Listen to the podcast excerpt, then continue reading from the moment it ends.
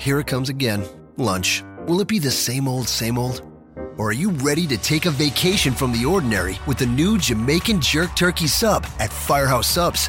Freshly sliced smoked turkey breast, craveably sweet mustard sauce, and a hint of Caribbean seasoning. Just $5.55 for a medium. Save time. Order the new Jamaican Jerk Turkey Sub on the Firehouse Subs app.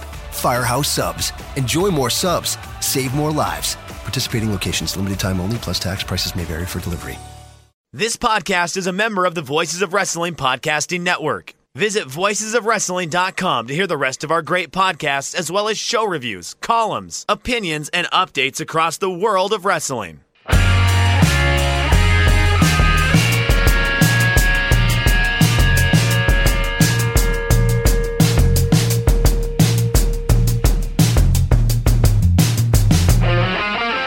Shake them ropes. We're not going to do 8 hours of predictions like the mothership did with every writer on the site. It's just Chris and I doing WWE, WrestleMania, NXT TakeOver predictions, reviews of Raw and SmackDown. Chris, this weekend, as listeners know, I am an alum of the University of Virginia, and I have decided that I am going to be flying out to Minneapolis for the Final Four. So Saturday and Monday, I have potentially basketball. Friday and Sunday, and then Monday and Tuesday, somehow, I have to watch all this wrestling. Am I going to be able to do it? I don't know. I mean, I feel like at a certain point, Jeff, you're going to be banking on summaries, right? We have 21 matches here to predict between the NXT card, which has right now 5 matches on it, and the WrestleMania card, which has 16.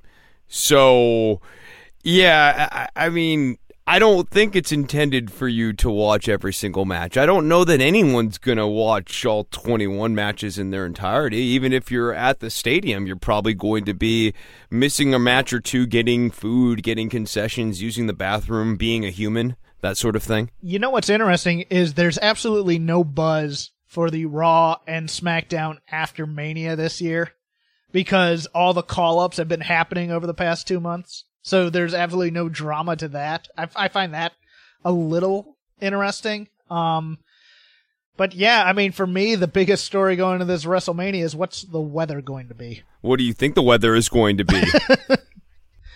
I think it may rain on everybody. I'm metaphorically or literally? Oh no, literally. I take that back. I mean, the overarching theme for Mania here, just looking at the stories, is there's 3 big stories where they've kind of built up the baby faces have to win, and I don't think they're going to cash in on 2 of them.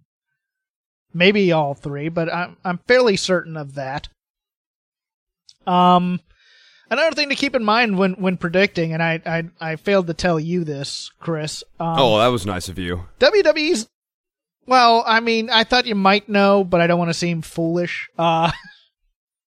But between this and the next WWE pay-per-view, which is Money in the Bank in May, is a Saudi Arabia show. Oh, good. The Saudi Arabia show. So that could have... Speaking of Saudi Arabia, John Oliver had a bit of a takedown of the WWE on Last Week Tonight on HBO. Both Chris and I watched it. I basically went over everything in my analysis when the TV deal went down about unionization and why I didn't think it would work. That's on the AMA episode from last year in May, I believe. I retweeted it. I'll probably retweet again. If you can't find it, ask me. I'll send it to you. Chris, what are your thoughts on John Oliver's expose, I guess? Yeah, I think it's coming from a good place. However, I wonder how into wrestling John Oliver really is. I was struck by his selection of what he likes about professional wrestling. And it wasn't, you know, like really stiff suplexes or King's Road or anything like that. It was, you know, hardcore wrestling and the stuff that became really in vogue in the late 1990s and kind of got overdone to the point of excess and injury in the early 2000s. And I think maybe perhaps some of why John Oliver cares about this subject matter is he's starting to feel a little bit guilty for being a fan of that type of wrestling. I think what he made a compelling case for, if not unionization, is accountability on Vince McMahon. That Vince McMahon is in the unique position as essentially the industry leader to set the terms for how things are for employees and wrestlers across the entire business. And so a lot of times people who are not in favor of unionization say, you know, things like, well, industry and business and, you know, the people who run the industry have a vested interest in taking care of the worker and doing things to make sure things are in alignment. And I think in the case of WWE, that has not always been right, and you see some of the end results of a number of wrestlers, and the company could do a better job on them. I don't know if unionization is right. I don't know if they should join SAG. I don't know enough about like the Stuntmen's Union or the Screen Actors Guild specifically to say if they're the right type of union or if they'd be better off making their own union, but I do think that the current status quo sucks and something needs to change. Well, I think most of my rant on the AMA was about how most guys would probably end up making less money being members of SAG because they just kind of reduce them to like day players instead of paying them a salary, and then go and say, okay, get enough hours for SAG healthcare because we don't care about that. You know what? I think they'd be better off making their own union, but at the same time, as I said on my AMA, if the government comes in and, you know, basically they can unionize, but somebody's going to have to draw up ground rules on regulation. And always in these types of cases, they always go to the companies that are in business to write the regulations for themselves. So I it's a double-edged sword to me. Yeah. On the other show, we called this regulatory capture. You know, I mean, I used the example of Upton Sinclair in the Jungle and how the meatpacking plants, you know, it forced regulation in the meatpacking plants, but then the government goes, well, we don't really know what you guys do. So all the giant meatpacking plants came in and goes, oh, don't worry, we'll take care of all these rules, wrote all the rules, and then shut out all their competitors from being able to grow. So, you know, I could see Vince really screwing over a lot of smaller wrestling companies if somehow this had to be regulated. That's actually the story of what happened at my old job. So, like, what you are painting is a thing that happens all the time. My old business, which was the old company I was at, they ended up writing all of the national legislation, or having a really active hand in writing all the legislation for what goes on with captioning now. And as you can imagine, they wrote it, and it was written in such a way that, lo and behold, it advantaged that company. Yeah. This is the story of business. This is what happens because someone has to write the industry regulation, and it's usually members of the industry. I mean, the alternate way that this could go about is they could go to the wrestlers, but then, you know, think about some of your favorite wrestlers now, right? Are those people necessarily? No, I know who doesn't. Jeff Jarrett. Jeff Jarrett makes all the regulations for wrestling. Do you want Double J writing the regulations? Oh, you know that would happen. You know he'd be the guy to write everything.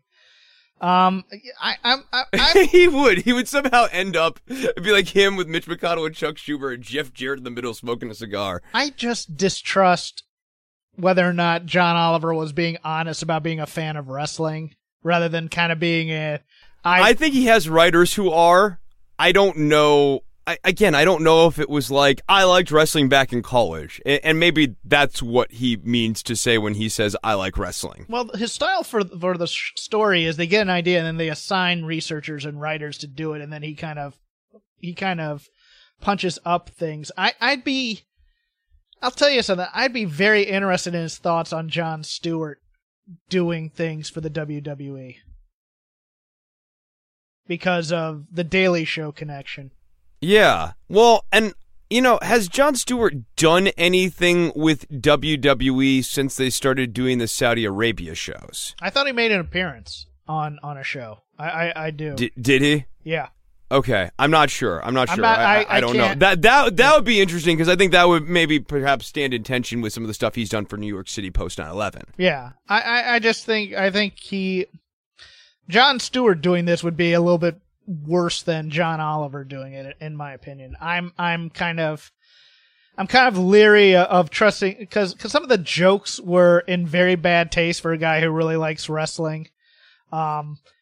If he really liked it, he'd know to kind of avoid the Eddie Guerrero early death type of stuff, and really he'd have gotten a guy, to me, like Brandon Thurston, who could quote economics and profit margins and things like that, and really go hardcore into the economics of labor and corporate. And this was more, it felt like one of those yellow books for dummies. There was not enough numbers. I'm with you. Like, I think that the takedown of WWE, if you want to go after how they are taking care of their employees or their independent contractors, or lack of taking care of their independent contractors, is to scale payroll as best as you can ballpark it to profits of this company, and sort of make this case of, like, are these guys really getting paid what they're worth, or are they being taken care of what their value really is to this company and the bottom line of this company? I don't know. I don't know what the numbers case looks like when you flesh it out like that. But as you were saying, someone like Brandon Thurston probably does. Yeah, and it's also, I mean, they want to still be a comedy show, so they want to get their, put the clown nose on before taking it off and doing deep dive information. I'm not sure John Oliver is the man for the job. Let's put it that way. Yeah, I thought the going back to humiliation clips of Vince McMahon was actually kind of counterproductive to the rhetorical framing that he was trying to go for. The idea of, like, oh, look, he's getting a form of comeuppance. And the point is, no, it's not. It's all within this controlled universe, you jackass. Yeah, and I, you know what, oddly enough, I thought the clips of Jesse Ventura were probably the ones that helped this case the most.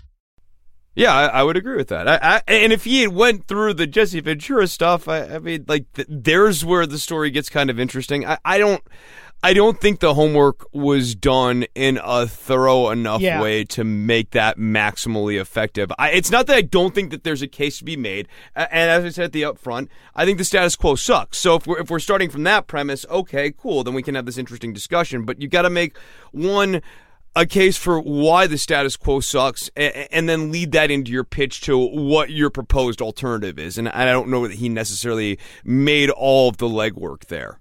Yeah, it felt like people did, like, cursory Google searches and did enough research just to seem, intelligent about it. Right. And then, of course, as you're pivoting into, they still have this really, really troubling, more troubling than the last time we discussed it, relationship with Saudi Arabia and this government of murderers. I'm not going to mince words about it. I'm not speaking for Jeff. I'm speaking for me. But, I think MES is a murderer. I think all sides are murderers there. It's just you have to take the lesser of whatever murderers you want. Okay, well, I mean, they're doing business with Saudi Arabia. So when you say all sides, are we saying WWE is a murderer? No, in Saudi Arabia. It doesn't matter if you put in there. Somebody's getting murdered in Saudi Arabia. Again, you don't have to do business with murderers. That's an elective choice, and I choose to look dimly on that. That's fine. I do not mind the opinion, and I don't mind, I think we've debated this quite a bit in terms of my transactional nature versus not having an opinion. But I mean, everything about WWF since the 80s has been problematic for me. I didn't like their wrestling, and then Vince is covering up the Snuka murder.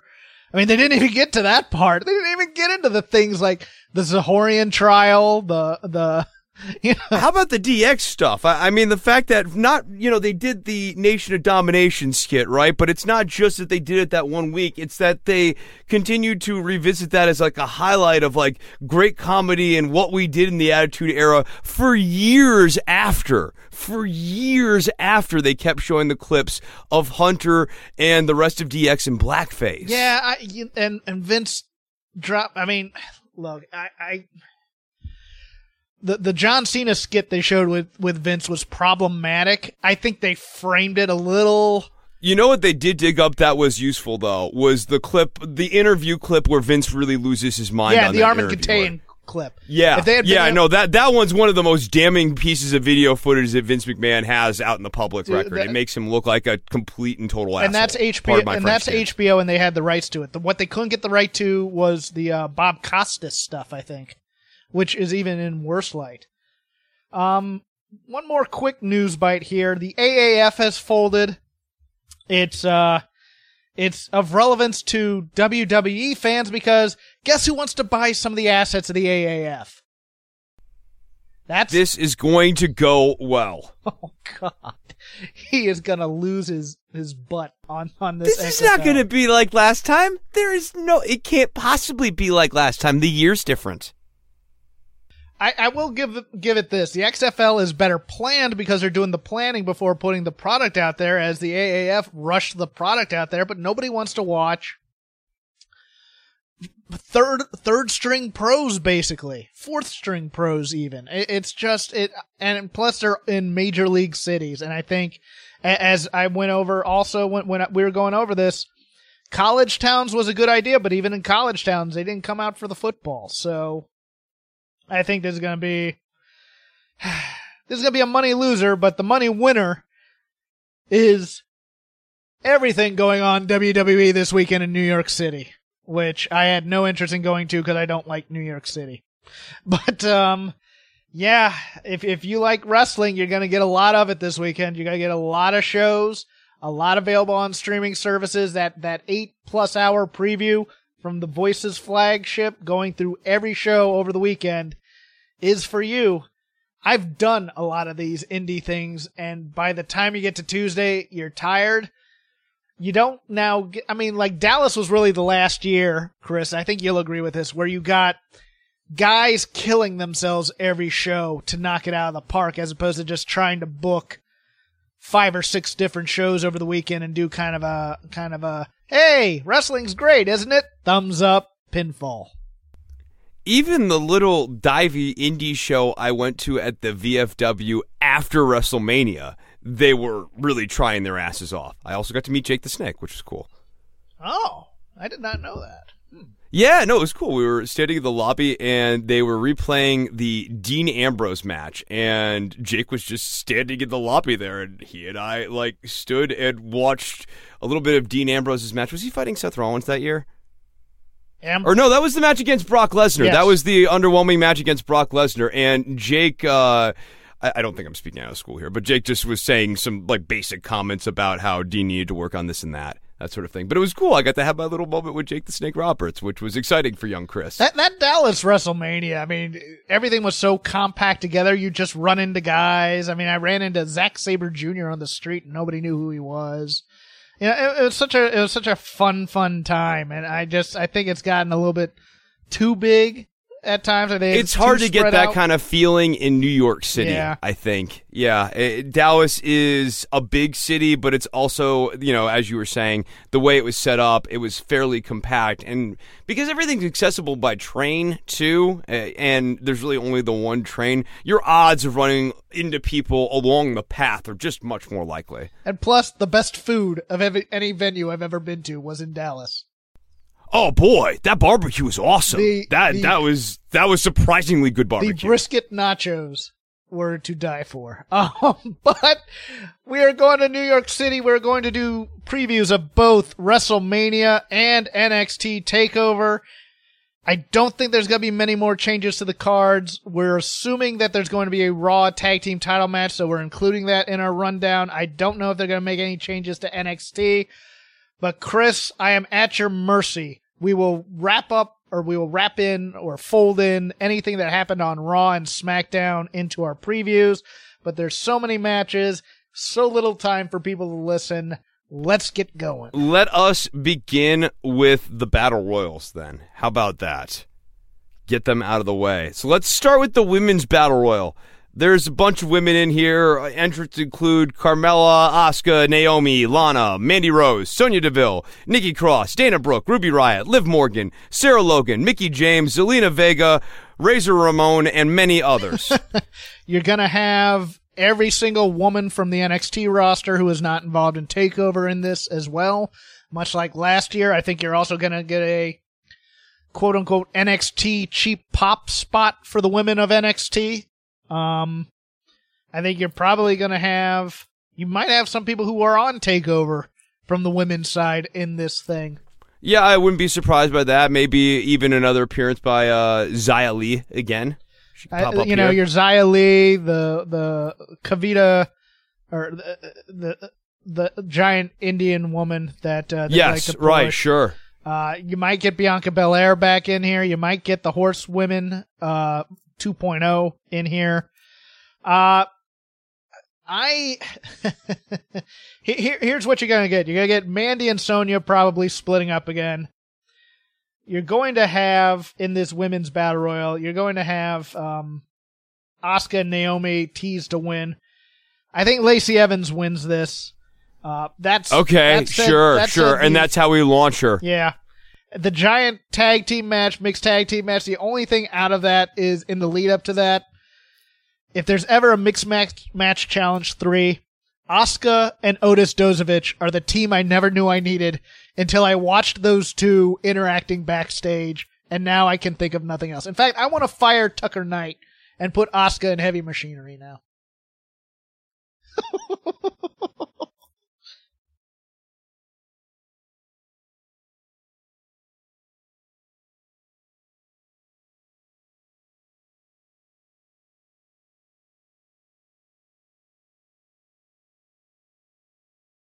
Yeah, I think they tease Naomi to sate her complaints from Twitter. They tease Asuka, but Lacey Evans wins this. There you go. There you go.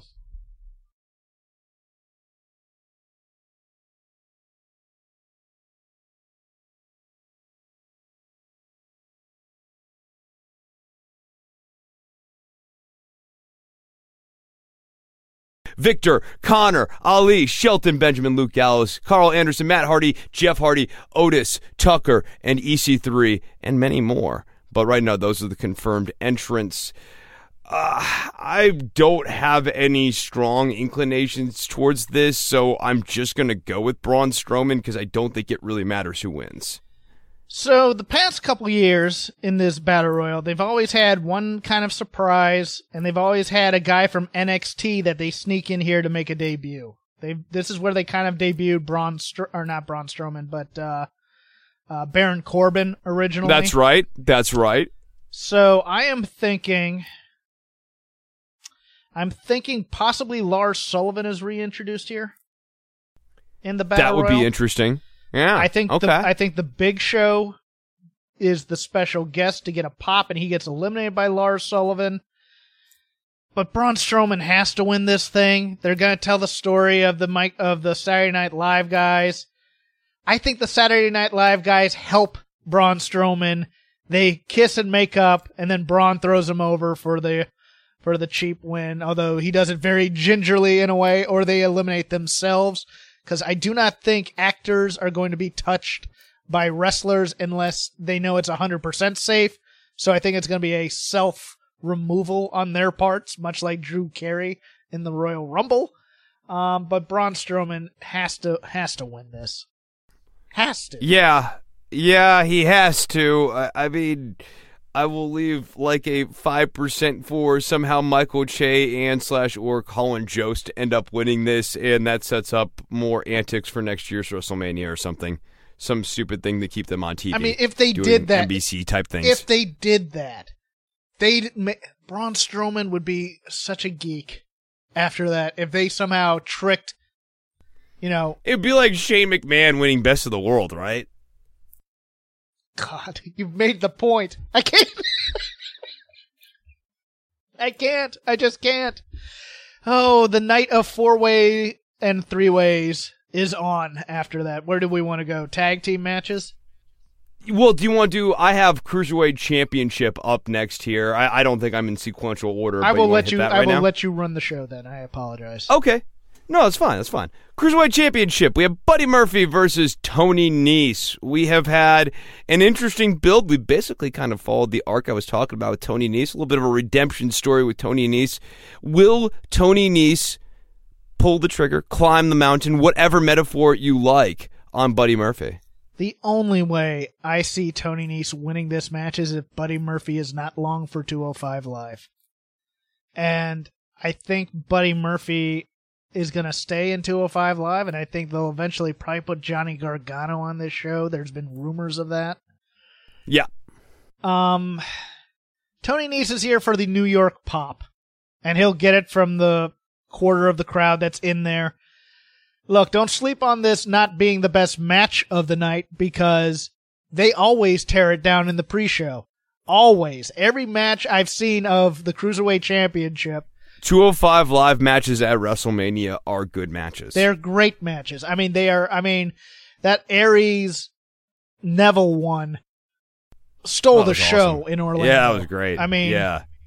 But I think this is Buddy Murphy, and it's pretty easy Buddy Murphy, judging from the highlights of the go-home show on 205.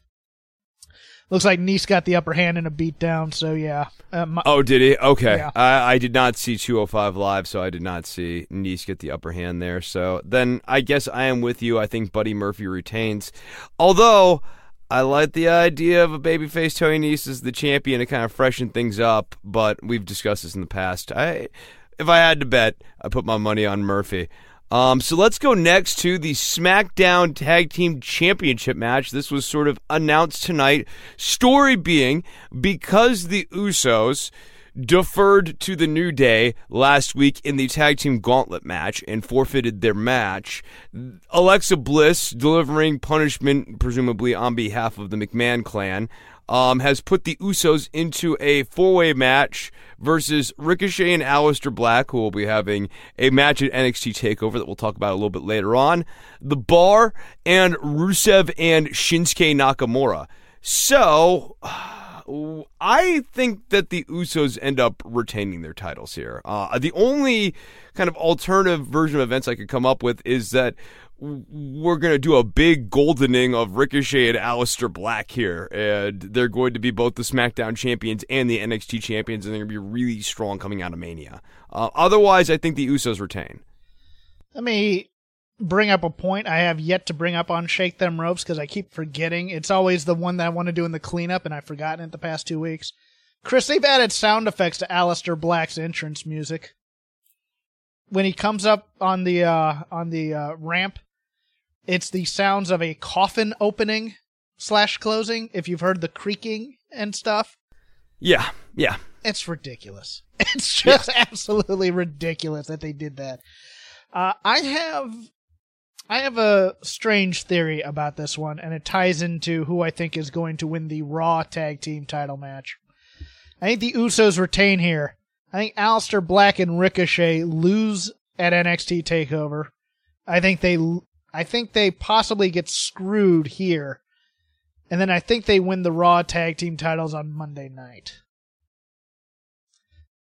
But I think the Usos retain here. Yeah, I'm with you on that. And we'll see what happens with Ricochet and Aleister Black, but I'm with you now. I'm connecting these dots. Okay. The rumored Raw Tag Team title match on WrestleMania. Let's do that. The rumored Raw Tag Team title match on WrestleMania is The Revival versus Zack Ryder and Curt Hawkins. Curt Hawkins looking to beat the streak here, or break the streak. He's got this losing streak that's well into the 200s at this point. Will he be able to pull it off here at WrestleMania? I almost think yes, considering how badly and how afterthought-ish the Revival have been booked, but I wouldn't be surprised if your plan came to pass where this is a quick transitional championship run for Ryder and Hawkins, who end up losing it the next night. I'm angry about so much of this, is if this comes to fruition, because they're paying off a story they started to build and then did nothing with it except put it on this show. I don't know what to think. I want to know what Zack Ryder feels. Because his dream was always to be in WWE. Not just be a professional wrestler, but WWE. And this would be the second time in 4 years, or 3 years, 4 years, because there's New Orleans, where he gets a one-day title run. And it's almost like a rib on Zack Ryder. But at the same time, titles don't mean anything anymore. Wins and losses don't really matter. It's making money that's important to a lot of these guys. But I wonder if he's hurt by that at all. I don't know, but yeah, I think Zack Ryder is getting another one-day title run like he did with the Intercontinental title. Yeah, that's really the only thing I can come up with here. And I think the Revival lose their title. They had a good match on Raw this week. I thought that this was actually a pretty decent little Revival match. Yeah, well, I thought it was a precursor to putting Ricochet and Aleister Black against the Revival at Mania and to blow it off. But I think what they're going to do is so they're maybe put the belts on. Face the Revival. Okay, so they're never actually going to face the Revival for the titles. Because that would be the other thing is maybe on the Monday after WrestleMania now, the Revival face Ricochet and Aleister Black in a rematch, and then they lose the titles. Well, as you know, there's no automatic rematch clause. So that what I was thinking is the way they get around that is Hawkins and Ryder win for a day. They put them in the match against Black and Ricochet, and then the Revival chase for a little bit. Okay, sure. So it's ridiculously stupid, but yeah. So then we have Kurt Angle versus Baron Corbin in a match that will probably be brief and most likely will result in John Cena coming out and facing off with Kurt Angle again. I don't really have meaningful predictions for this. I almost think Kurt Angle wins this match, that John Cena does the job, but then I could also see Angle going, no, you're John Cena, I want to do one last job for John Cena, I want to go out the same way you came in. So it doesn't really matter, there's no stakes. This is kind of a sad end to Kurt Angle's awesome career. Don't remember him like this, guys. Go back and watch some of his good stuff. Well, a couple of fascinating things happened this week. They didn't do Angle's match against Ray on Raw that was advertised. Yeah. They did the Ray versus Baron Corbin match, but it looked like Ray, and there's rumors that Ray may have injured himself during that match. John Cena has not had a match announced for Mania, but I thought the move would be to pay off the Cena-Undertaker match that they kept teasing last year, that they really kind of just Tombstone and whatever, he walked off, but Undertaker wasn't announced during this entire build. So I think that's off. I don't think Cena takes Corbin's place here. I think there's a possibility we get Samoa Joe versus John Cena. I think this is going to be quick. I think they know that Kurt Angle just can't do the matches that Kurt Angle is trying to talk them into telling him that he can do. This is quick. I think Corbin wins, and because we had the feel good moment of the ankle lock, to end that angle on Raw. So I think Kurt lays down on this one. Interesting, and it also might not actually be the end of Kurt Angle's career here. I kind of hope it is. I hope it is too, but I don't know. The way this story has been told has been so odd. Yeah. The build has felt hollow and lacks a certain sense of finality and reverence that you would normally have for someone on their way out. It feels like you were a longtime player and we thought you were good, but we'd never thought you were great. That's the run that he's getting here. He's getting it's not as bad as Christian on his last run. It's funny. Christian was almost the comp that I was going to come up with, though. Yeah, it's more like half a step above, like almost. I think this would kind of be the kind of end that Edge would get if Edge had been able to continue.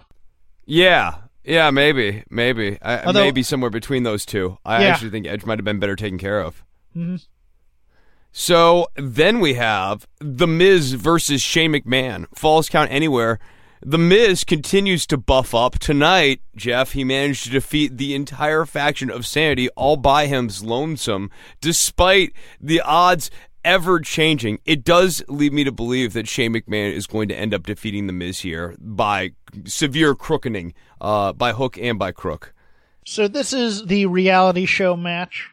Because The Miz, they've been pushing Miz and Maryse very hard on and doing this so hard that it ended up closing out this episode of SmackDown. So while Kofi Kingston was talking and delivering this very important promo for one of our go-home angles, we have the counter for Ms. and Mrs. on the screen starting 1:45 out to the end of the episode.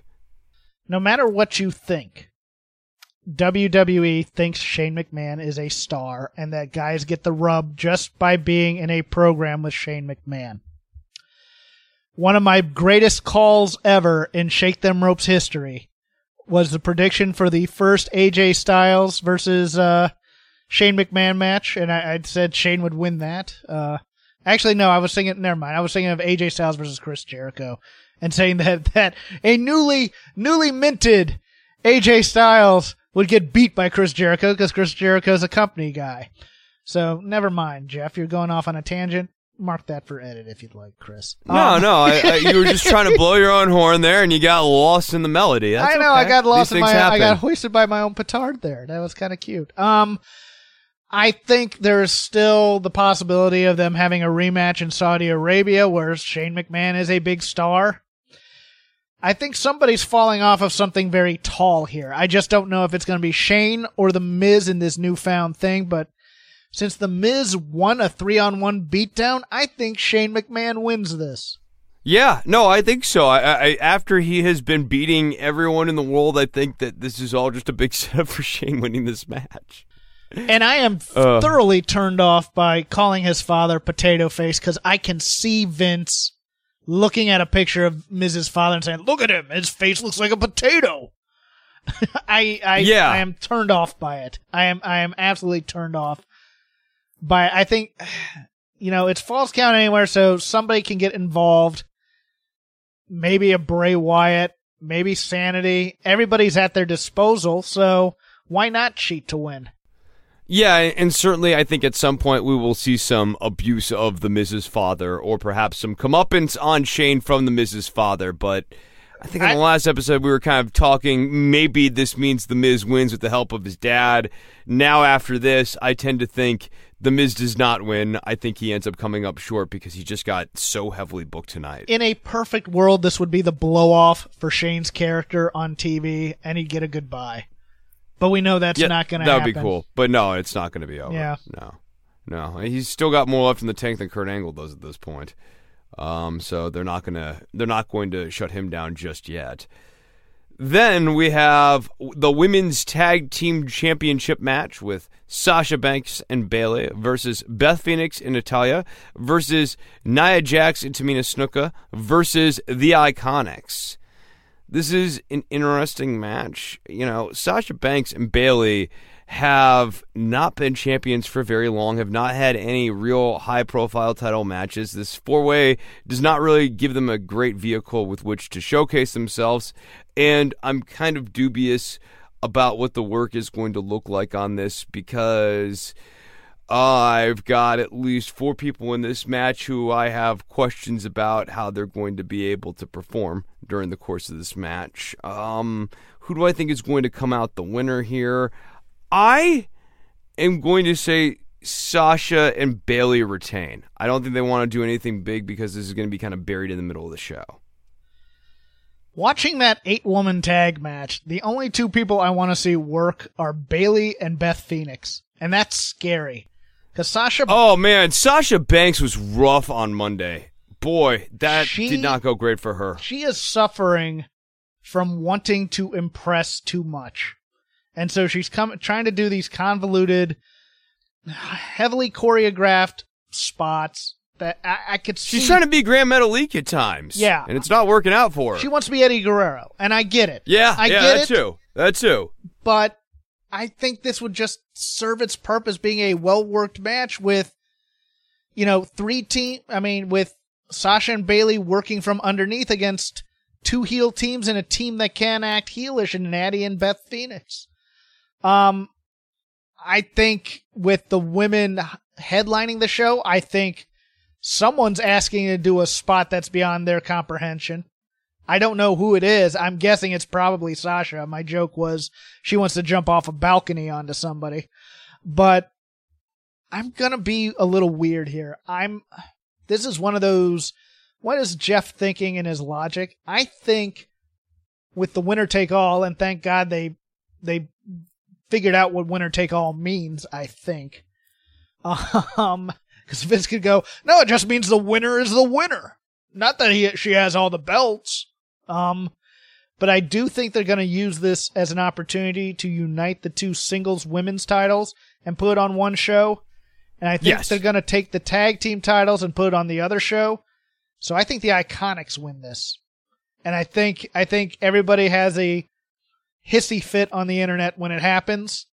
But I think it's the way to get the tag team titles onto the SmackDown side. Bayley and Sasha probably get moved over there in the Superstar Shakeup later this month. And I think that's how they do it. That's certainly one way to get there. The Iconics are a team that I've been looking to get the straps at some point here, and this wouldn't be the worst place in the world to do that. I don't. And I'm with you. I want more legitimacy for the tag team titles, but I don't. No, I think Sasha and Bayley need to actually have meaningful title defense matches. But look, we're looking at WrestleMania, the high profile show of the year, and we have this 4-way match with a team in Nia Jax and Tamina Snuka that really has no business being on a WrestleMania card in a title match, right? Not for the women's tag team titles. They haven't shown any degree of ability to carry a long form match like this at all this year. You know what this is? This is us wish casting AJ Styles and Nakamura being a great match at Mania when all it is a setup for an angle where he gets kicked in the balls.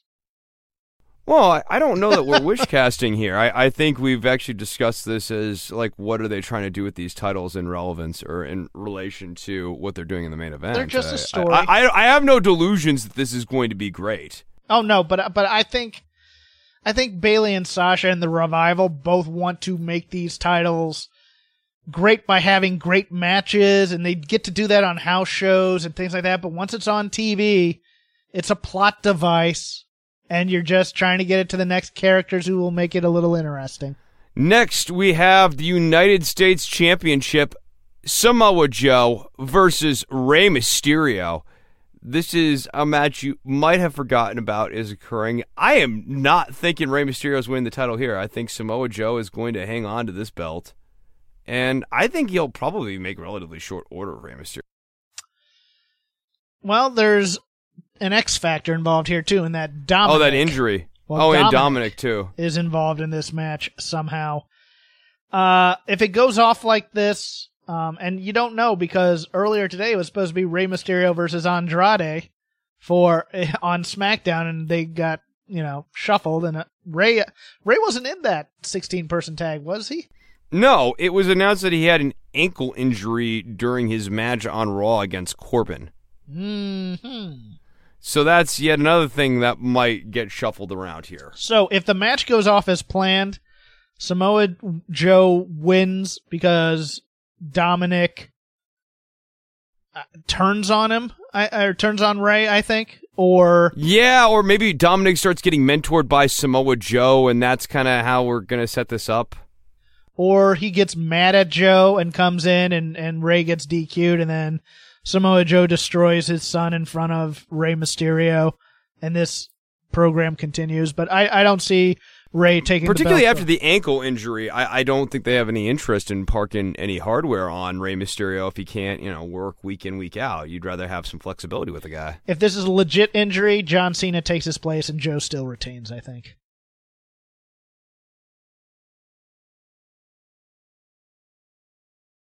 Yeah.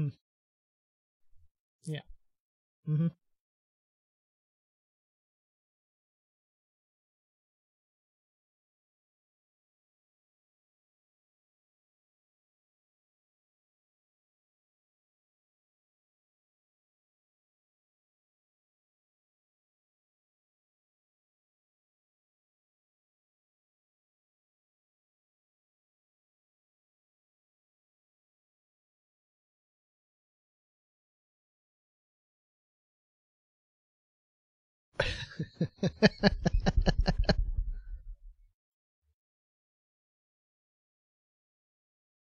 And now it's the same character over and again, and there's been no character development on the Demon, Jeff. I don't understand what Balor's relationship is with the Demon. He never really talks about it. I mean, he's like, oh, I needed to reach down deep inside to bring the demon out for this match. Why? Why not bring it out every match? What is the impetus? There needs to be more interplay here to get me remotely interested in this demon character. The demon could have been one of those cool Lucha Underground type stories that would really expand the WWE's out-of-the-box thinking. I mean, I had plenty of... I mean... Let Matt Hardy play around with these ideas. Let him think about what the demon is about. Yeah, exactly. You know, do something, with their short films things. I had an idea to use the demon to turn Bayley heel at one time. It's an interesting concept. What it's become to me is, if you've ever seen the classic comedy Trading Places, it's the cultural appropriation Dan Aykroyd on the subway. That's what it is to me every time I look at him. But the demon wins, and the demon's undefeated, so the demon gets the Intercontinental title. And Lashley and Lio Rush move on to something else. Probably. Yeah, maybe we get the Lashley and Lio Rush split at that point. Maybe Lio ends up costing Lashley the title here at WrestleMania. Maybe that's where we set the seeds for the breakup. Okay. Next, we have Triple H versus Batista, no holds barred. Triple H's career is on the line, and we remember how this angle began. We liked how this angle began with Batista coming and attacking Ric Flair on his 70th birthday. Great angle. Since then, it's been a winding road. It certainly has been a winding road. There's been some blue sunglasses along the way. I think because Triple H's career is on the line, it is a dead giveaway that Triple H is going to win this match. What an absolute waste of Batista. Yeah. What an absolute waste of Batista's gifts. Yep. I mean, I was just thinking about... Give me what I want. Give me what I want. You get a big Hollywood actor to come in and say, give me what I want. Heel Batista, when he was... in vests and pink polo shirts and other things. If you remember the I Quit build for Cena, where he had that spectacular line, I'll be in the gym and you'll be busy hugging babies and kissing fat girls. And it's just like, he comes out there and I could feel the stage directions. They're writing this show. And then they all of a sudden realize, oh crap, we're in Batista's hometown of Washington, D.C. He may get cheered here, so we can't have him say anything. So we only have him say, Hunter, kiss my ass. Come on, man. I wanted a heat promo from Dave here. Hipster Dave, who just, his very essence just should ooze heel heat to people because that is L.A. He's from Hollywood. That's this L.A. douchebag all there. And he's getting these babyface pops. And he's not saying much. This is the laziest Triple H program ever. This is as lazy as I've seen them do a program for Triple H. Because Triple H goes out there. He chooses scenery. Dropping little, breaking the smarky fourth wall jokes, right? Stuff. Yeah, he breaks the fourth wink, wink stuff. It's kind of like what Cena does, and he tries to get by on being interesting by doing that. But man, if you didn't have that Ric Flair angle to start this whole thing off, this is deeply uninspired. It's beyond uninspired. It's beyond uninspired because it's one of those things where Triple H would always, and especially in the feuds when he was at his peak. He'd build it straight ahead and you think the guy's going to get over. And then at the last second, he doesn't. The Booker T one is the most famous one where Hunter's dropping all this racial stuff. And then he pretends to agonize as he's getting the pin, so he's like the baby face in the feud, which is utterly ridiculous.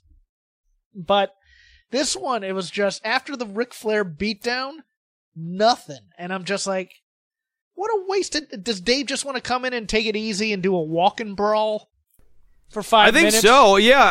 I think that this is going to be a walk and brawl. Maybe he does a couple of moves in the ring to start things off, but I bet you they are just walking around and hitting each other with scenery. But this whole story was he wanted this. This was, I mean, even outside, this was his dream. One last program, one last match with Triple H. You'd think this would be a much bigger deal. But, you know, it's like the only lazier thing I've seen was when Brock gave Dean nothing in the match in Orlando, or was it Dallas? The one that was in Dallas, yeah, in Dallas where he just sandbagged. Yeah, this is the equivalent of sandbagging here, and I just don't get it. I hated everything about this build other than the start of it. But boy, so next, hold on, we haven't chosen winners. Did you? Yeah, I did. I said that Triple H's career is on the line, which is the tell that Triple H is going to win this match. Boy, I'd love to see a swerve here. Where I'd Batista somehow wins this match. Oh, God, and that would mean that the end of Triple H's career. But no, they got more Saudi Arabia shows, my dude. So long as the big cash cows still exist, I think Triple H is going to hang on. Oh, and Batista's not actually stipulated. He doesn't have to stop wrestling or anything if he loses. That's true. So next, AJ Styles versus Randy Orton. We have had tensions building between these two in the form of AJ Styles keeps jumping into RKOs over and over and over. And because of this, AJ Styles is very frustrated. He would sure like to change the course of events from getting RKO'd every time he goes for the phenomenal forearm. Might I suggest the calf crusher? I think AJ Styles figures out a way to not get RKO'd into oblivion here at WrestleMania. I don't know how good this match is going to be because Randy Orton has been taking the last several months off from doing much of anything here in WWE. He's showing up, he's making dates, but he is not necessarily having his working boots on week in, week out, and I don't know that this will be a huge exception. This might be my least favorite build of all the matches on this show. Because it hits every lazy trope that they use to get over guys that they didn't actually create. It's like you crap on the indies for a while. You say WWE is superior because you've been working Mania for years. Oh, AJ, you're a blue-collar hero. You get a shooty comment in there, which was the... it's got Triple H-y. I mean, Randy's drug tests. Yep, ooh. Yeah. You know, nobody knows about that stuff other than us people in the bubble. What are you doing that? What does that have to do with anything? You were here failing drug tests. Didn't make him lazy. Didn't make him a bad performer. Oh, and what? It was never part of, like, the storyline either. So even if people want to price that in, where are they putting that into their timeline of WWE narrative? You got the main event swear word in there calling AJ a corporate bitch. And then Kevin Owens, who has been not utilized in anything here, just walks off. It's the stupid talk show thing, which is just trash all the time. I don't know. Look, it's funny. The logical conclusion would be AJ Styles finds a way to win. I don't know if that happens. I think Randy may RKO him again to build him up as the big heel for possibly a babyface Kofi run. I think AJ should win here. I just have my doubts about this one. This is the one I have the most doubt about in terms of paying off the story that they're actually telling here. Because again, and also, babyface starts the fight. What is with all these babyfaces who are showing aggression but being actual jerks? That's what I don't get. It happened on Raw. It happened here. It's just, it's tiresome. Well, somewhere along the way, we lost the real or the new AJ Styles storyline. Like, that got buried in the middle of all of this, too. Remember? We were trying to find who the real AJ Styles was. I don't know that we ever actually did that, but now that here said, we are. On paper, this could steal the show. It could. If Randy Orton motivated. Shows up, yes. And he's motivated, but I'm saying based off of what I've seen from Randy Orton over the last 4 or 5 months, I'm not holding out any hope for that. I think AJ Styles has to win this, but if he doesn't, I'm just going to say he's a geek. I mean, he's past any marketable thing, and he just re-signed with the WWE. So, I mean, he'd have to be built back up on Raw, I think, in order to have any credibility anymore. Next, we have Roman Reigns versus Drew McIntyre. I have, at various points, said I thought Drew McIntyre might win this match, but Drew McIntyre has been getting too much of the better of Roman during this build, and I was basing my prediction more off of what I was going to see this week, and this week, more Drew McIntyre getting the better of Roman Reigns. So I think Roman Reigns overcomes the odds, and we have a feel-good moment at WrestleMania where Roman Reigns stands victorious over a fallen Drew McIntyre. I think that this has the potential to be a pretty good match. I actually, you know, people are saying AJ Styles, Randy Orton. Roman Reigns and Drew McIntyre might severely outperform expectations. If Drew gets to do a somersault tope again, which is always impressive, yeah, this could be, this match is going to be sneaky good, I think. You know, Roman never does too much in terms of technical wrestling. He has Superman punches and drive-bys. He has his moves, but they're always... And he's got some of his big match Roman moves, too, like his big power bombs and stuff, things that you see him dust off at the big shows. Yeah, you need the feel-good moment. I think this is the feel-good moment. Roman wins here, and then I think Drew destroys him afterwards to keep the feud going. Okay, that makes sense. Because, yeah, I like the idea of keeping Drew strong coming out of this, and that's definitely one way to do it. Let me ask you this. What are the chances Dolph Ziggler sneaks in and super kicks Drew to help Roman win? Oh, now that would be interesting. It is the comeuppance for Drew McIntyre. Or even Dean Ambrose. Yeah, okay. That's interesting. Maybe you even have a little bit of run-in interference. Dean Ambrose makes the big save for Roman Reigns. That could be it, too. Because, yeah, Drew McIntyre has help in the form of Dolph Ziggler, something like that. And that would be Dean's goodbye. That would be Dean's goodbye to the WWE for now. Right. Yeah, so there's a number of different ways to do that, and that would actually probably be super well received. The Dean and Roman hugging in the ring after the match spot would be a big warm feelings moment for everybody. WWE Championship, Daniel Bryan, the champion, versus Kofi Kingston. Okay, I don't want to be a Billy Buzzkill, but I thought that this go-home promo buried the hell out of Kofi, because what Daniel Bryan was saying during the course of that promo was a little too real and a little too on the nose.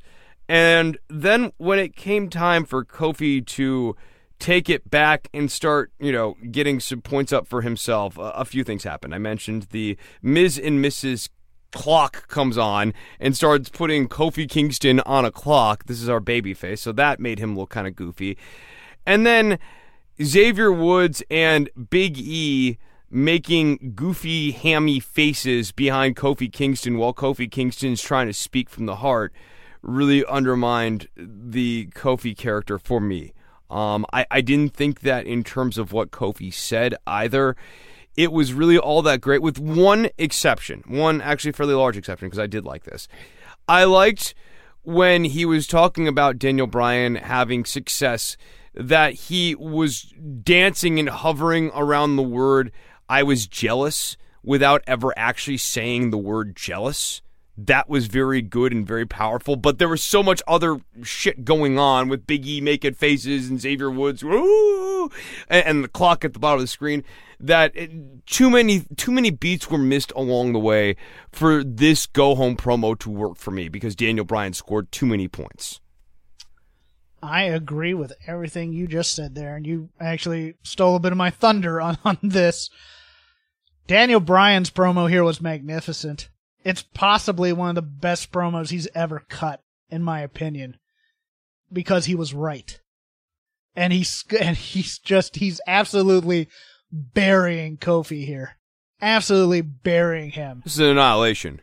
Yeah, and Kofi comes back, and you have Big E basically shaking his pelvis all over the place like a goofball.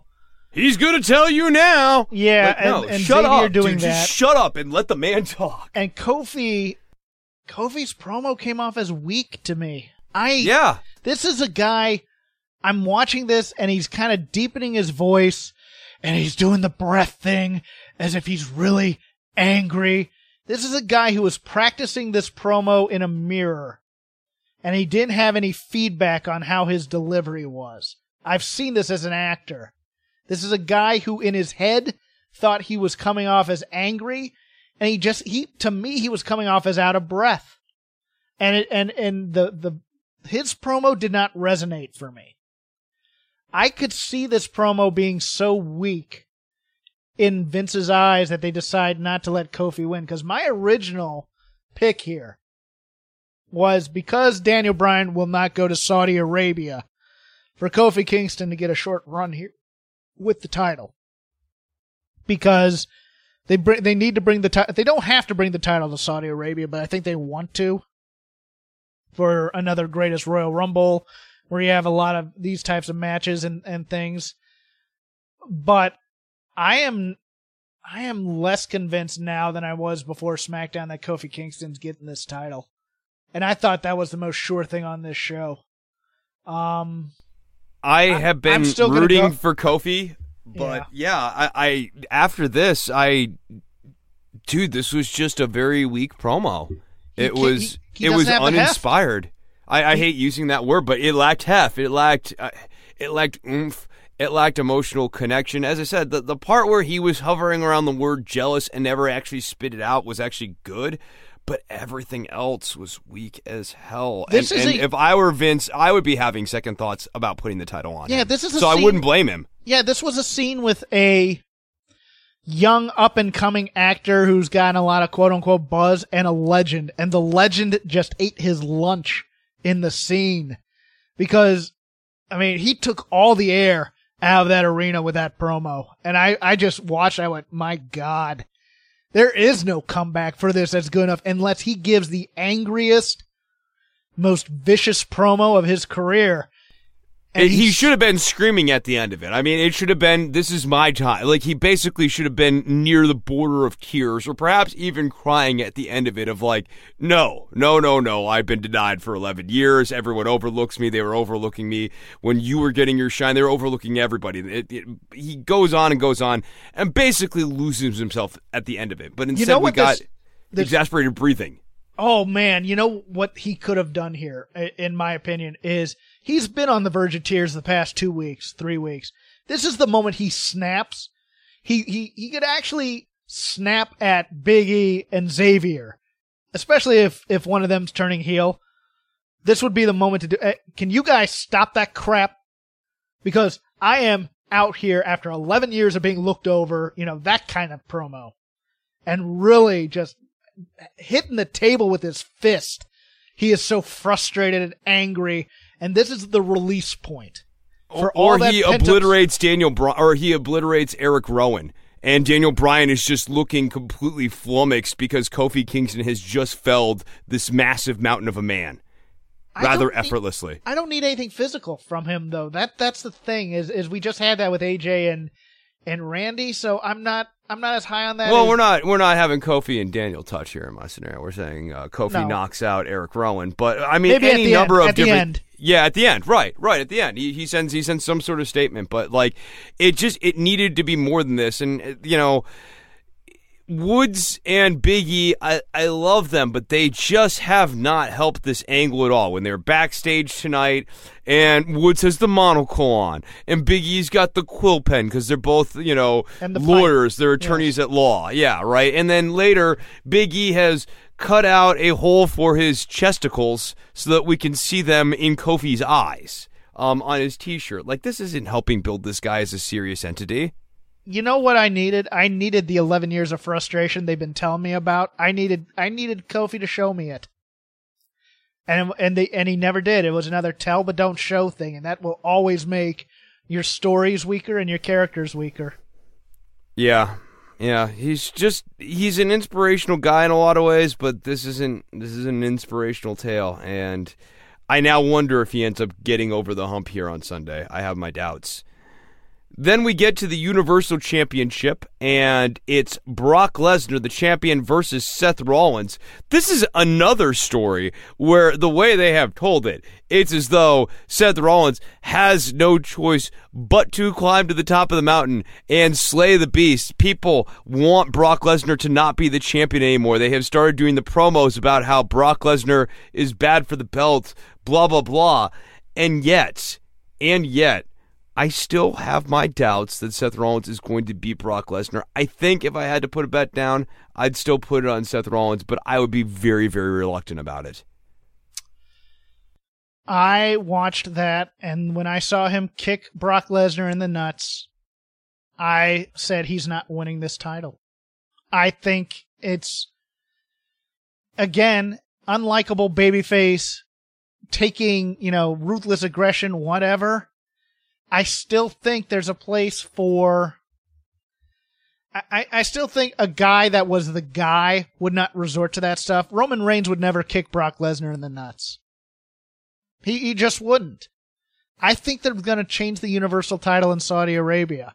I think Brock Lesnar's going to keep it here. I think it's going to be a hell of a match. The nut kick, in mild defense of the nut kick is a callback to the Daniel Bryan match. And Seth Rollins is taking advantage of perceived weaknesses that Brock Lesnar has been exposed to through his matches with smaller people. I still don't like it, but I at least saw it as a reference. Yeah,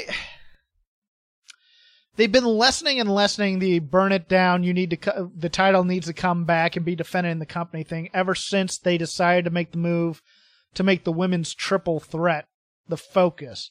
So Seth has really been lost here. He got kind of eaten alive by Roman Reigns coming back and doing the Shield thing.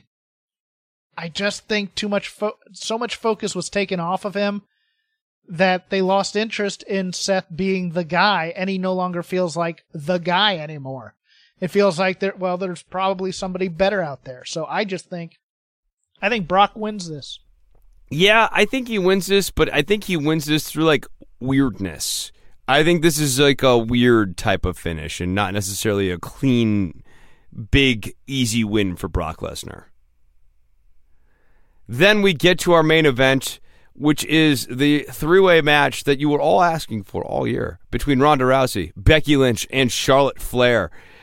A match that culminated in a go-home build of all three women in handcuffs and fighting backstage. I think you and I are going to scrum a little bit here about how far our mileage went with that backstage stuff. I'll start first. I thought it had points where it was pretty good, but we spent way too many minutes in handcuffs, slowly getting ushered to the back. And then when we got into the back and there were the three squad cars, it was a bridge too far for me to buy that the cops were so stupid as to lock all of the people who were fighting with each other into the same car. It just took me out of it. The cops were too ponderously stupid. I enjoyed Charlotte Flair hitting Ronda with that brutal, brutal knee. I am not going to fight that necessarily. My thing is, I'm tired of inept law enforcement. Yeah. I'm tired of wrestlers being better than the law. It worked for Stone Cold. We've been bringing out so many security geeks in so many angles that it doesn't matter anymore. But this also got so stupid and ridiculous in its stupidity that became cool, which is very weird. Because, yes, you're not going to put two women in the same squad car next to each other without leg restraints of any kind.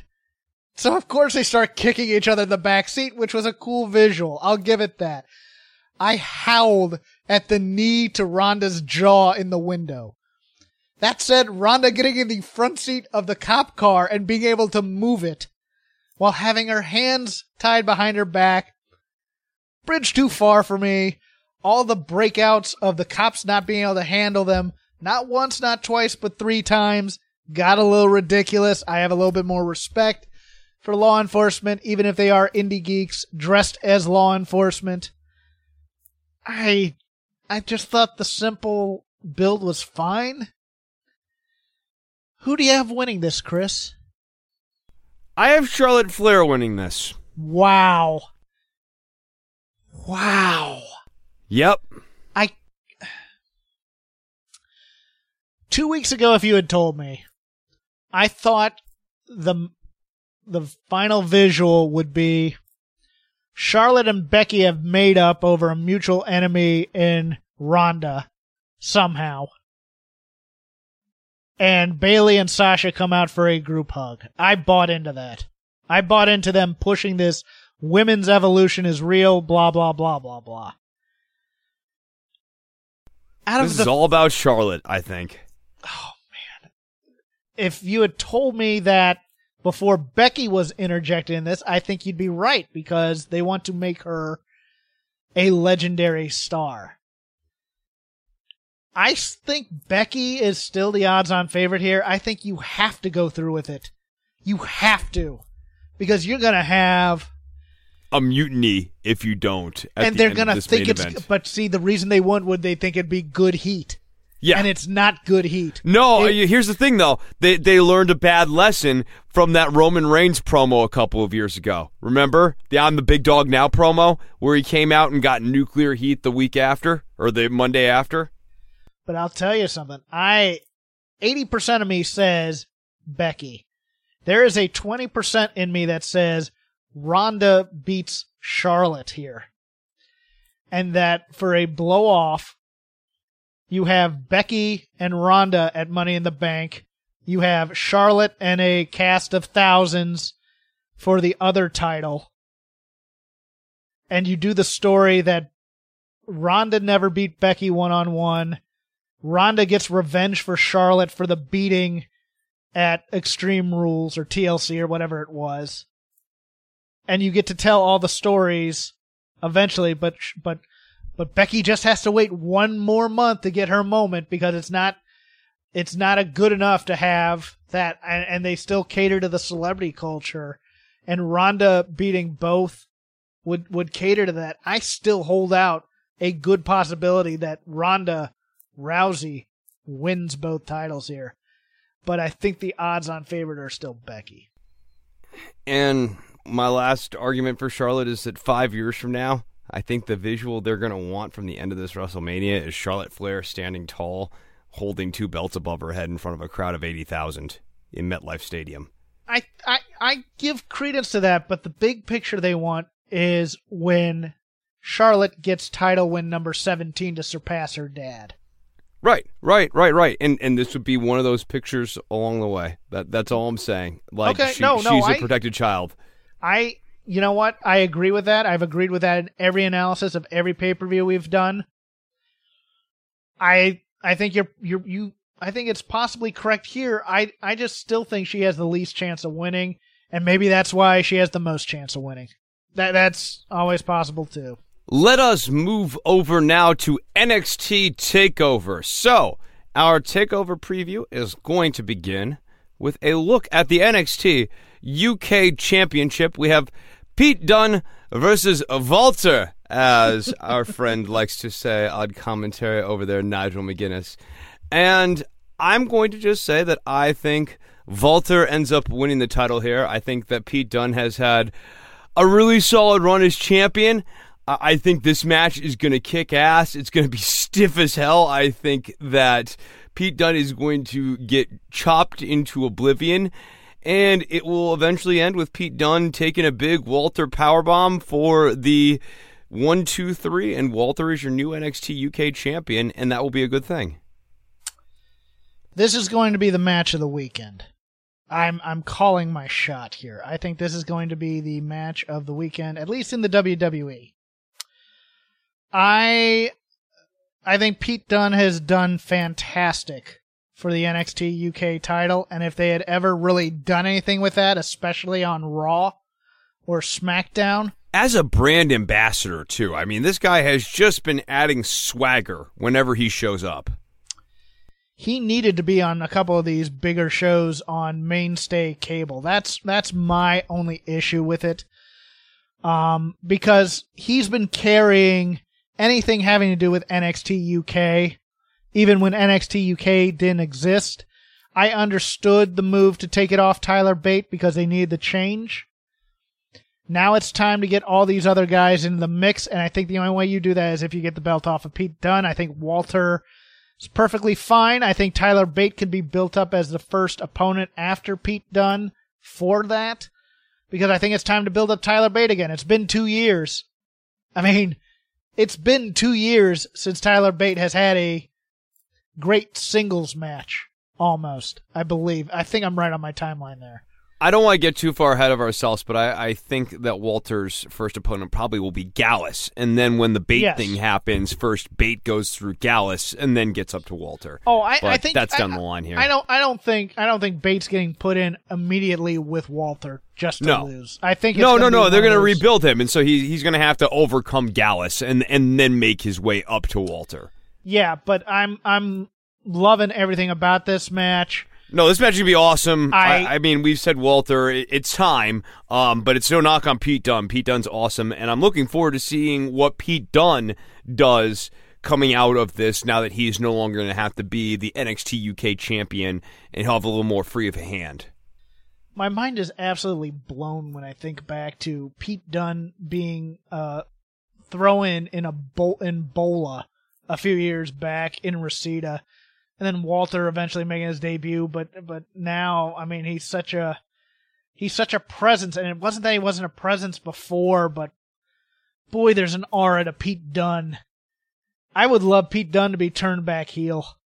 You know what? In fact, I'd love British Strong Style to all go heel. Screw it, turn Gallus babyface and just have because there is something. In Evolve, I think it was, or Progress, I forgot which one it was. I think it was Orlando. But watching Dunne, Bate, and Seven all as heels is better than you'd ever think it'd be, especially Bate as a heel, because you just can't imagine it watching him on WWE television. But he's a great heel as well. But Pete Dunne, you've done yeoman's work with this NXT UK title. Now it's time for WWE to get their hands on Walter. We'll see if Walter can carry this division, because I get the feeling WWE booking is always to book the giant as a giant rather than as a competent heel. If you get my drift, he's not smart. It will be very interesting to see how Walter's character development carries through the NXT UK universe. I don't have a real clear sense of their storytelling approach right now. And I think that's because it's a little bit ad hoc and it's hard to necessarily get a clear sense of their storytelling approach. But I'm with you. I especially after watching that promo from Walter last week, I have my concerns about Walter's dialogue going forward. Yeah. Next, we have the NXT Tag Team Championship match between the War Raiders and Ricochet and Aleister Black. I am looking forward to this match. I think this match is also going to be a workhorse match. This could be a competitor for match of the weekend right up there with Pete Dunne and Walter. I'm not going to probably surprise anyone by saying I think the War Raiders retain here. I think Ricochet and Aleister Black are done in NXT, and they're moving up to the main roster and may end up being tag team champions on the main roster as soon as Monday night, so coming out of this weekend here. But I don't think they're going to end up winning the NXT Tag Team Championships. I don't either.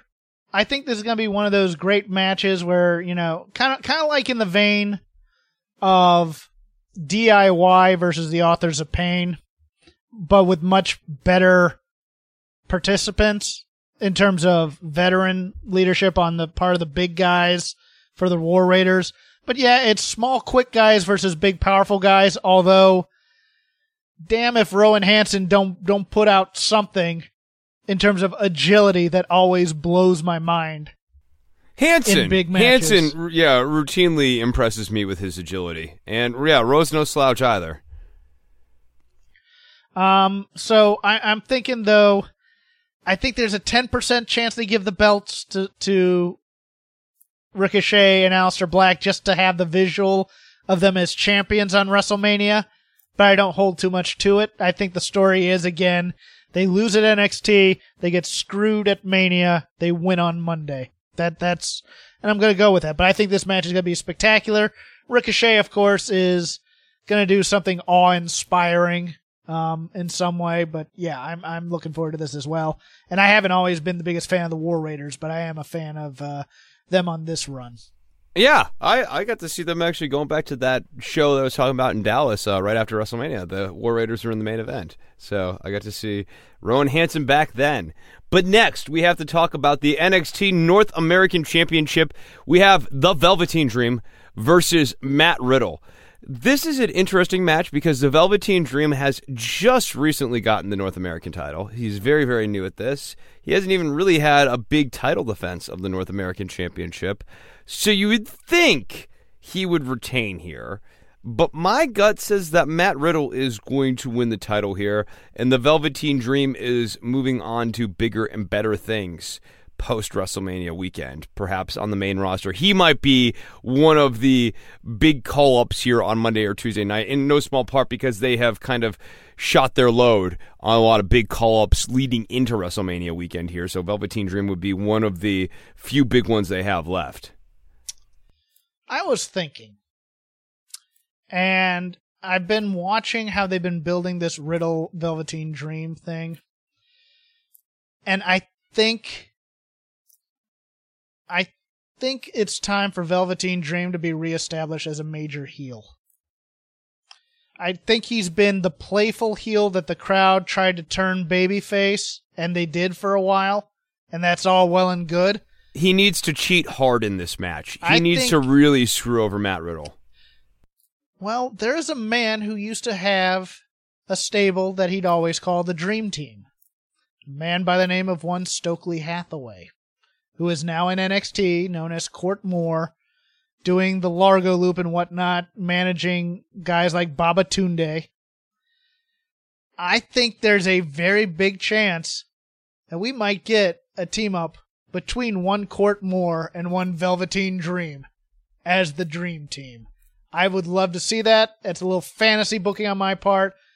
But away from that, I think the Velveteen Dream screws Matt Riddle by cheating hard, turns the fans on him, denies Riddle of his big moment, and breaks Riddle's streak and then starts gloating about it. Yes. I think that's the move here. I think you get him away from these babyface tendencies and you have him go full dark heel again. I think that's the way to go.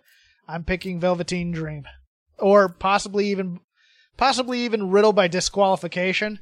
But the belt does not change. Okay. But the belt does not change. Okay, and so Velveteen Dream not moving onwards and upwards after WrestleMania here. He's hanging around for a bit. I think he's young enough where they don't want to put. I think they know they have. There's no rush. This kid. They have money in this kid, and they saw what they did with Braun. They have a lot. They have a glut of guys they're doing nothing with on that main roster. Hello, Bobby Roode. Keep him down there until he is the best thing you have. So then we get to our NXT Women's Championship match with Shayna Baszler versus Kairi Sane versus Io Shirai versus Bianca Belair. And this is an interesting little match here. Obviously, Shayna Baszler has been booked like a world beater going into this match. Fight and Play made a return to television here last week, putting the hurt onto people in that little tag team match here. I have my doubts, though, that Shayna Baszler leaves here as the champion, and I think that the person who ends up winning the championship is Io Shirai. Either that or Bianca Belair. I'm kind of going back and forth between those two, but I don't think it's Kairi Sane. I am of the opinion that Shayna Baszler may be on her way up. Yeah, I think that's right. To take the place of Ronda when she leaves. And I think that's perfectly well and good. I am also the opinion that Io Shirai is the best person to put this belt on. Because, number one, she's strong. Number two, you have the built-in Kairi feud. She can already probably carry Bianca Belair to a great match. And Bianca needs to be in the ring with someone like an Io Shirai and a Kairi Sane 5 nights a week. Have the two of them take her to Japan and do some training there. I don't care what, but I love Bianca Belair's potential, so I want her to succeed because I think she's one of the most dominant female athletes WWE has ever had. But Io Shirai is the best wrestler in the world. She was when she was signed. Give her the title. And I always fade one match far more than I should. This would be the match I'd fade because I'm just uncertain that the plans and the spots that they have don't take away from the actual match, because I think they may try and do too much or something beyond their physical capabilities. But I love all four of these participants. I love the job they do. And I think this is, again, I mean... So long as there's not a lot of Shafir and Duke in the course of this match, yeah. I think this match is going to be fine. I think, you can probably draw an inverse function between the quality of this match and the presence of Shafir and Duke in it. If they don't overbook this could steal the hype away from every other match on this card, because the women's matches have had a tendency to do that from time to time. I don't know if it's going to be this one. I don't think they can help themselves. I think they have to get Shafir and Duke in here, and I think that's going to be unfortunate. But on the other hand, we've had interference teased in the 2 out of 3 falls match, so that might just be a bridge too far. And our main event is for the NXT Championship, and it features Johnny Gargano versus Adam Cole in a 2 out of 3 falls match. The NXT title in limbo, of course, because Tommaso Ciampa injured going into this title match. So, some speculation that Johnny Gargano might finally climb the mountain and become NXT champion here at WrestleMania weekend in New York City at TakeOver.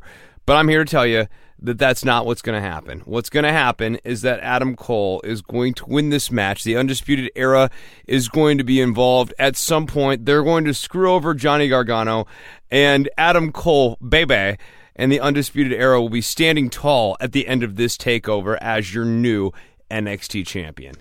It's a strong call. I slightly disagree. The logic is sound.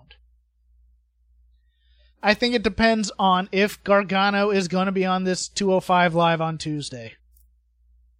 But I think the story they tell here is a classic one of the Horsemen, where the Horsemen come down and they screw Johnny and they beat the heck out of him on the first fall or something to that effect.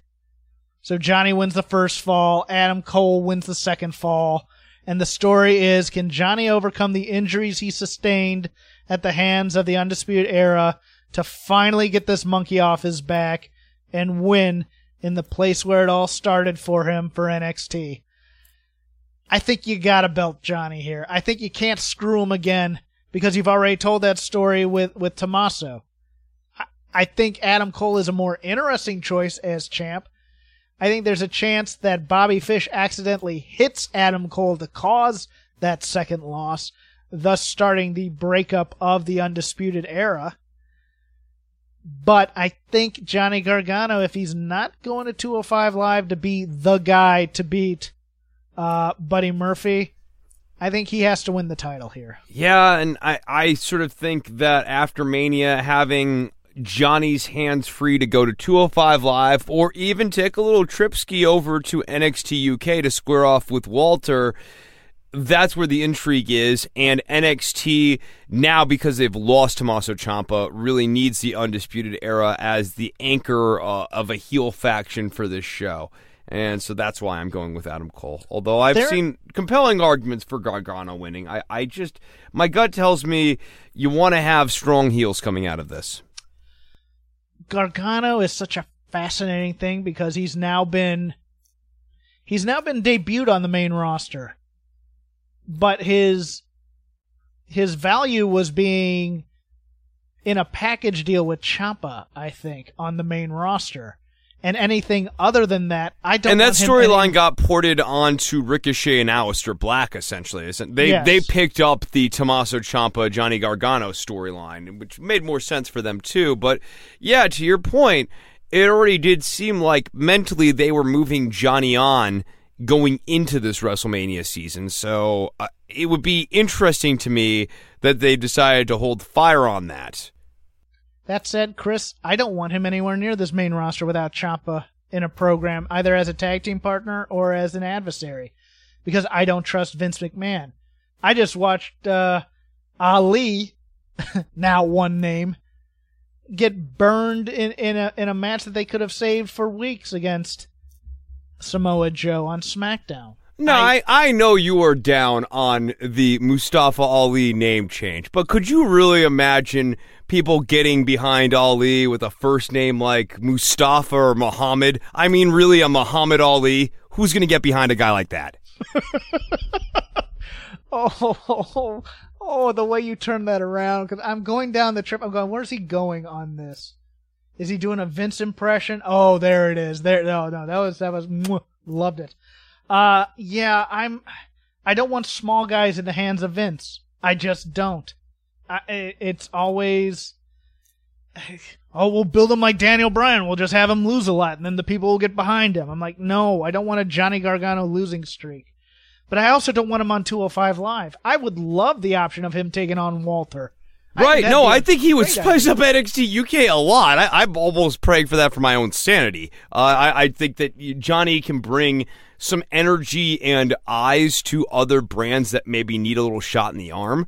And so that versus Adam Cole in the Undisputed Era, because I sort of go, Adam Cole on his own, I like Adam Cole. I'm not like anti-Adam Cole, but at this point, his value is in the units. So they need to split up the unit and establish each one of those guys individually as values again. We love Kyle O'Reilly, but I think to this audience, if you didn't watch him on the Indies, didn't watch him in Ring of Honor, you view Kyle O'Reilly and Bobby Fish as part of a piece. Yeah, and I think they need to strengthen that unit before they weaken them again, because they've just been beating them all over the place. I mean, so this is why champion Adam Cole. This is why champion Adam Cole defending the title. You know, build him back up a little bit, let him climb the mountain one more time, then break him up. Well, you know what's great about that too is the dichotomy of, you remember when they were cutting the promos about everybody having gold except Adam Cole, and then it gets turned. And yeah, that would be Adam Cole's the only one who has gold. Right, that would be fantastic, and Roddy would be the first guy to turn. So that's a supersized look at the WWE events, other than maybe the Hall of Fame. Is there anything not on a WWE card that you're interested in this weekend? I think I've got a lot of wrestling on my plate already between Saturday and Sunday. Is there anything I should be interested in that I have? Friday and Sunday. I think if you just want a break and you want to watch something stupidly ridiculous, I think Joey Janela's Spring Break is going to be a hell of a lot of fun. I don't know if there's any dream matches that I can see that I really want to. Look, if I was in New York City and it was that time of night and I met up with some fun people in a parking lot before the show, Kaiju would be a lot of fun. Yeah. I was in the right mental space. You know what I'm saying, Jeff? The right mental space. I smoke weed. A green mental space? Yeah. That was actually the suggestion someone gave to Rich to go watch it, too. I don't do that, so I can't, but I'd be drunk and then probably tired. The ROH New Japan card is good, but I'm just like, I'm a little cold on it because there's not that buzz that you thought there'd be with the Elite and the AEW guys involved in it. But some of the gimmick shows interest me a bit. Like, if I were in New York, I'd probably have gone to see, like, the Blood Sport show. And I'd love to see Brian Alvarez wrestle Orange Cassidy. I think that'll be fun. All right. So I think that's going to do it for this episode of Shake Them Ropes, your WrestleMania weekend preview. For those of you who are going out and about in New York City, please be careful this weekend. Make sure you keep an eye on your wallet. Mind your P's and Q's. Don't be afraid to use an Uber. Try to hook up with somebody who knows the local area a little bit so that you're not totally lost. These are all just good tourist strategies. You can, of course, hit up Jeff and I on the internet throughout this weekend and let us know any of the cool things that are going on. You can find me at CHRISNOVEMBRINO. Jeff is at CRAPGAME13. That's Crap Game 13. My other show is Don't Worry About the Government. You can find that at don'tworry.tv on iTunes and on Stitcher. This show has a Patreon. We have a tip jar. You can support us. You can kick us a buck. dual subscription due. And if you do that, then you get access to all of our premium episodes that we put out. We put out one or two of those a month. We're doing a watch-along in WCW here, probably after WrestleMania weekend. We'll be watching Super Brawl. Or, I'm sorry, not Super Brawl.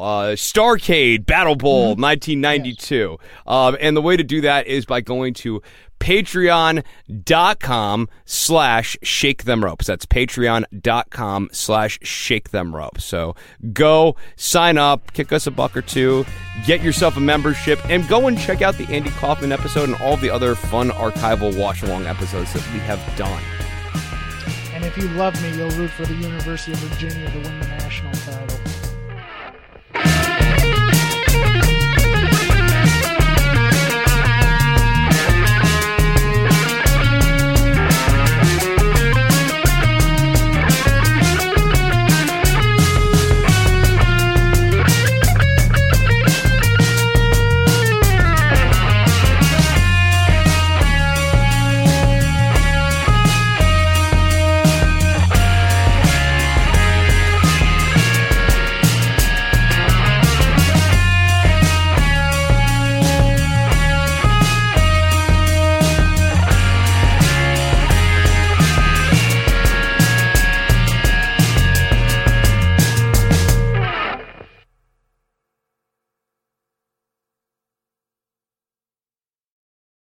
In a world of 1 million wrestling podcasts, there is a new shining star with great interviews, analysis, music, and me, Matt Kuhn, on Total Engagement. Go to any podcast platform to listen today. Enjoy all your favorite sports like never before at BetMGM. Sign up using code Buckeye and receive up to $1,500 back in bonus bets if you don't win your first bet. When you register with BetMGM, you'll get instant access to a variety of parlay selection features, live betting options, and the best daily promotions in the business. And with BetMGM at your fingertips, every play and every game matters more than ever. Place your money line, prop, or parlay bets with the king of sportsbooks today. Sign up using code Buckeye and receive up to $1,500 back in bonus bets if you don't win your first bet. BetMGM and GameSense remind you to play responsibly, 21 plus and present in Ohio, subject to eligibility requirements. Rewards are non-withdrawable bonus bets that expire in 7 days. Gambling problem? Call 1-800-GAMBLER in partnership with MGM Northfield Park.